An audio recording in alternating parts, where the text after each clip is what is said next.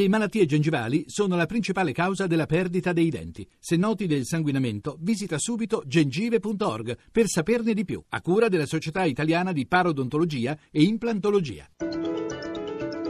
Radio 1 News Economy. Dopo le stime di crescita e di inflazione riviste al ribasso per l'Eurozona e anche per l'Italia, lo avete sentito nel GR, peggiorano le principali borse europee. Il punto in diretta da Milano con Marzio Quaglino. Seduta che sta diventando pesante in borsa dopo anche il dato arrivato mani, stamattina negativo da parte della Cina, da parte dei responsabili degli acquisti con un indice al di sotto delle previsioni. Vediamo gli indici in Europa con Londra che cede lo 0,74%, Francoforte meno 1,59%, Parigi meno 1,24% e la flessione maggiore è in questo momento quella dell'indice FUZMIB di Milano meno 2,11%, zavorrato ancora una volta dai titoli bancari dopo la vicenda della popolazione Popolare di Vicenza è esclusa dal scambi in borsa, dalla negoziazione in borsa. MPS perde il 6,14%, poi Ubibanca meno 4,60, Banco Popolare 4,20. Da segnalare un prezzo del petrolio in discesa a 44 dollari 47 al barile, mentre sale l'oro a ridosso dei 1300 dollari l'oncia. Infine, per quello che riguarda il cambio, l'euro si rafforza sul dollaro a quota 1,1598. Grazie a Quaglino mercato dell'auto e della moto in forte espansione, FCA fa meglio della media, la Ferrari alza gli obiettivi per il 2016 e a Termini Merese riapre l'ex stabilimento Fiat. Luigi Massi.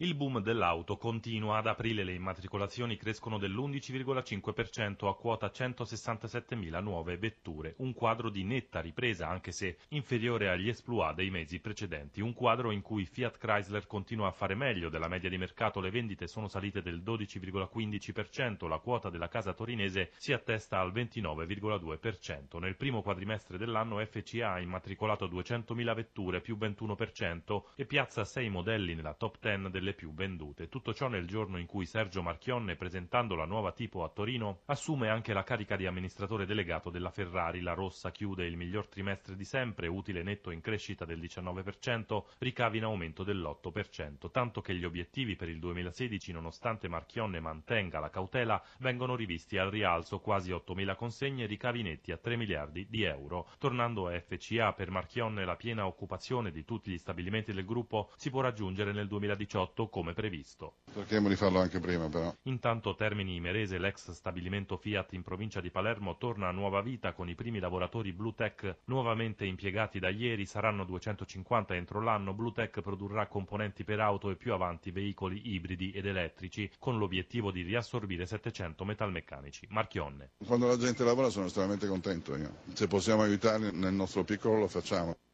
Itaci Rail Italy, la società ferroviaria nata dalla fusione di Ansaldo Trasporti e Breda Costruzioni Ferroviarie, si conferma leader mondiale per le metro senza conducente con il 30% del mercato e negli Stati Uniti, dopo i convogli della metropolitana di Miami, il gruppo italiano è impegnato nella costruzione della metro di Honolulu. Paolo Bonanni ha intervistato l'amministratore delegato Maurizio Manfellotto. Tratta di un'opera ancora più complessa di quella precedente perché insieme ad Ansaldo STS noi realizzeremo l'intera infrastruttura ad esclusione delle opere civili, quindi tutti i sistemi che consentono alla metropolitana di operare e ci occuperemo, anzi in particolare al Saldo STS, della parte operational e maintenance, quindi un contratto che ha una lunghezza anche notevole di anni e di impegno e che porterà anche contributo di lavoro a circa 300 persone alla start-up. Qual è il costo complessivo di quest'opera? La parte che riguarda il, la joint venture tra noi e la Saldo STS è di 1 miliardo e 4. Ingegner Manfellotto, Stati Uniti ma anche il resto del mondo per Itaci Rail Italy. Quali allora gli impegni in Italia dove tra l'altro c'è in ballo una gara che riguarda i treni? L'Italia in questo momento è oggetto di un enorme interesse. È in atto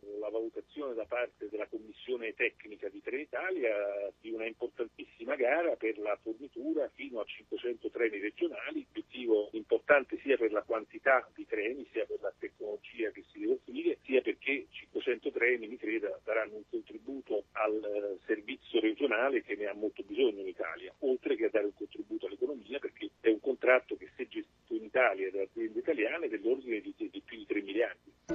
News Economy a cura di Roberto Pipana torna alle 17.32, assistenza Cristina Pini, regia Fulvio Cellini, Dana Trebbi in studio, buon proseguimento d'ascolto.